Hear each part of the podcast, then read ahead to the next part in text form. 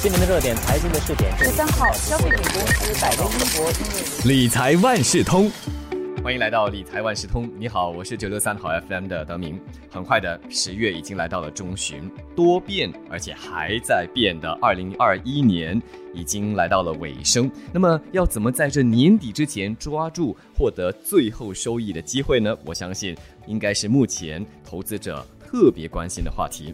海内外市场的走势将会如何呢？各类资产的收益机会又在哪里呢？这些问题，这一期的理财万事通，我请华为媒体集团新闻中心财经新闻副主任渊文来给我们解答，来聊一聊今年最后一个季度的投资机遇。你好，德明。一开始先请渊文为我们概述目前的海内外投资市场的情况。变数这么多的二零二一年，在最后一个季度，是否还适合投资？那我们今天先来回顾一下过去这个季度，还有最近发生的一些市场上比较重要的事件呢。那首先呢，就是美国联邦储备局，它在最近一次，也就是九月的政策会议上表示说，它最快可能在十一月份开始缩减每月购债的速度，那也就是所谓它要收紧政策。另外呢，也是暗示着会加快。之前因为这个冠病大流行，推出了一系列的政策来应对危机啊，那现在也是要转方向了。然后它先是放慢购债的速度，之后下一步呢就是要加息。那这个加息的时间点有可能会比预期来的更早。那另外一个很重要的发展就是。最近大家也是有一直有看到这个中国方面，中国政府对企业的监管是一再的收紧。那之前呢，有针对私人补习、私人教育行业推出了不少的政策要管制他们。那现在呢，又是因为中国房地产巨头恒大集团它的债务危机哈，现在是变得很糟糕，那市场就会担心它会变成中国的雷曼危机。那么从新加坡的市场来看呢，其实新加坡市场很大程度上会跟着美股的走势。那因为我们的新加坡海峡指数 STI 哦，一大部分它的比重非常高，就是那个银行股。那么银行股的走势受到利率影响是非常的大，所以每当你看到这个联储局它要加息或者要减息这种消息出炉之后呢，银行股就会马上有反反应。比如说要加息的话，那一般就会认为，首先这个经济哦会好转，那么企业啊个。人啊，这些贷款的业务都会增加，而且另一方面呢，利率上升了之后，银行它赚的那个利润率啊也会变高。那当然还有，我们就不能忽视目前这个冠病疫情，它还是存在很大的变数。比如说新加坡最近我们的病例又是增加了不少，在其他不少区域的市场也是同样的这个情况啊。这也是因为呢，各国正式采取行动，他要把这个冠病当做地方流行病来管理，让经济可以慢慢逐步重新开放，让这些日常的活动业务都正常化。那么，所以整体上呢，这个专家是说，虽然这个最后一季度变数还是挺大的，但我们不应该就退出，完全不要投资啦。其实全球的经济已经进入了强劲扩张的阶段，而且应该还会持续好几年。如果在现阶段，也就是充满变数的阶段，最后一季再来进行投资，要注意些什么风险吗？那么短期内一定是有一些风险的。就看到最近这个股市哈，它的方向变化很大，一会儿涨一会儿跌。那主要是因为好消息和坏消息。同时都有，那投资者有时候会不确定那个接下来的方向是怎样的。那么还有过去十八个月，这个股市已经取得了很强劲的反弹了，那估值来说就吸引力没有这么大，就是说接下来这个回报率呢不会像过去十八个月这么好。然后今年到现在为止，其实我们也没有看到很显著的市场回调。那么市场现在就是对风险很敏感，也就是说，只要有什么不利的消息，那个投资者他就可能会觉得，哦，这个刚好是一个很好的时机，让我快点逃离市场了。但是怎么说呢？在强劲反弹之后呢，这个市场有时候出现回调也是很正常的，它代表的是修正，但不是说是熊市的开始啦。那熊市一般是说那个股市下跌超过百分之二十，那我们才叫它熊市了。那么这个回调如果有回调发生的话呢，对一些可以承担风险投资者来说，其实也不是坏事。那么可以趁这个时候买入。那其他的风险呢？就是刚才说过的这个冠病哦。接下来我们全球的政府会有如何的应对？中国这方面呢，它的监管政策如何处理恒大这个事件，也是受到全球各地市场投资者的关注。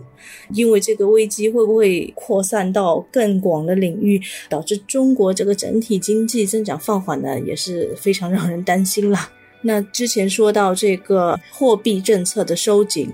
也就是美国缩减那个债券购买计划，以及接下来它要加息的话，都会影响到。首先就是企业它的债务的利率啊，这些债务的成本都会跟着利率上升而增加。也就是说，你如果那个企业负债太多，接下来它就会面对这个利息增加，然后成本增加的问题啦。一般上来说，投资者对股市闻风色变，第一反应就是大量资金撤出，但是又不知道下一步该往哪里走。所以在这里想问一问约文，你有什么可推荐的投资组合配置？接下来资产要如何配置呢？这边专家有建议，一个是考虑增长型的资产。未来六到十二个月会比较受到看好，增长型的资产就是那些相对盈利呀、规模啊增长比较快的，比如说股票啊。另外一方面呢，我们也是看到了第四季开始这个市场波动还是蛮大的，那么投资者还是要保持一个比较平衡的投资组合，就是说要包括了股票、固定收益的债券，甚至是商品投资。另外也是要提高现金的配置水平，就是说身边这个可以投资的钱可以多准备一些，那么等到市场回跌的时候就可以入场了啦。另外呢，专家也是有推荐，比如说高收益债券，因为目前我们的利率还是非常的低，而且实际的利率，也就是说利率在考虑到通货膨胀的影响之后，它其实是负数的，所以投资者还是继续在寻求这个收益率。那接下来呢，我们也是要考虑我们投资市场它的地理位置分配啦。美国市场当然还是会非常的吸引人，而且之前历史数据是显示，美国市场它在最后一个季度会反弹。然后呢，在很多个周期性的行业，其实都有很出色的美国公司啦，比如说是科技啊、保健，还有消费者可支配用品这些行业。然后中国和亚洲市场方面呢，我们等到中国的经济增长稳定下来，就应该去寻求增加资产的配置。而且之前因为中国政府监管的一系列措施呢，中国股市已经有回跌了，所以接下来是有一些复苏的空间。啊，那相比较之下呢，最近几个月表现比较好、很好的那个市场，比如说是印度，那接下来就会有一些整合了，就是可能是回调。我们说了那么多外国的投资策略，那么本地市场呢？如果要投资新加坡这里的市场，又有些什么策略可以采纳的？那么说到新加坡的市场，那我们目前来说，我们的经济前景是已经比较稳定了。那疫苗的接种率呢，也是相当的高。新加坡股票今年来的表现也是超越其他的亚洲指数。那么我们大多数主板上市的公司，它的优点就是股息收益率不错。所以，当市场有很多不确定因素的时候呢，本地的股票是可以考虑。那专家建议就是综合科技股、增长型股票，还有价值型的股票，比如说是银行啊、房地产、能源业务等等的旧经济股票，因为这些股票呢，它会从经济重新开放当中获益。那还有一点，这不只是适用于新加坡市场了，就是接下来这个可持续投资，啊，也就是我们经常有听到的 ESG 环境、社会和治理的主题投资会更加的重要。那也就是说，那些在 ESG 方面表现好的企业，它会受到追捧；然后 ESG 方面如果它没有去关注的企业，接下来可能会面对股价方面的压力。举一个例子，就是区域有不少棕榈油种植业的股票，这些呢，也是因为对环保环境的影响也是受到了一些批评啦，所以他们这些公司有发现到，他们去找投资者、找基金来投资的话呢，会遇到了一些困难。虽然说那个棕榈油它的这个商品的价格在上涨，呃，那些公司本身的股价就没有上涨那么多，因为投资者就觉得你的这个对环境的影响太大了，他不愿意来投资。所以接下来大家在投资的时候呢，这个可持续发展也是相当重要的一个因素。谢谢袁文和我们分享了那么多，特别是在这个点上啊，二零二一年变数很多，又将近年末，要怎么把握这最后一季的投资机遇？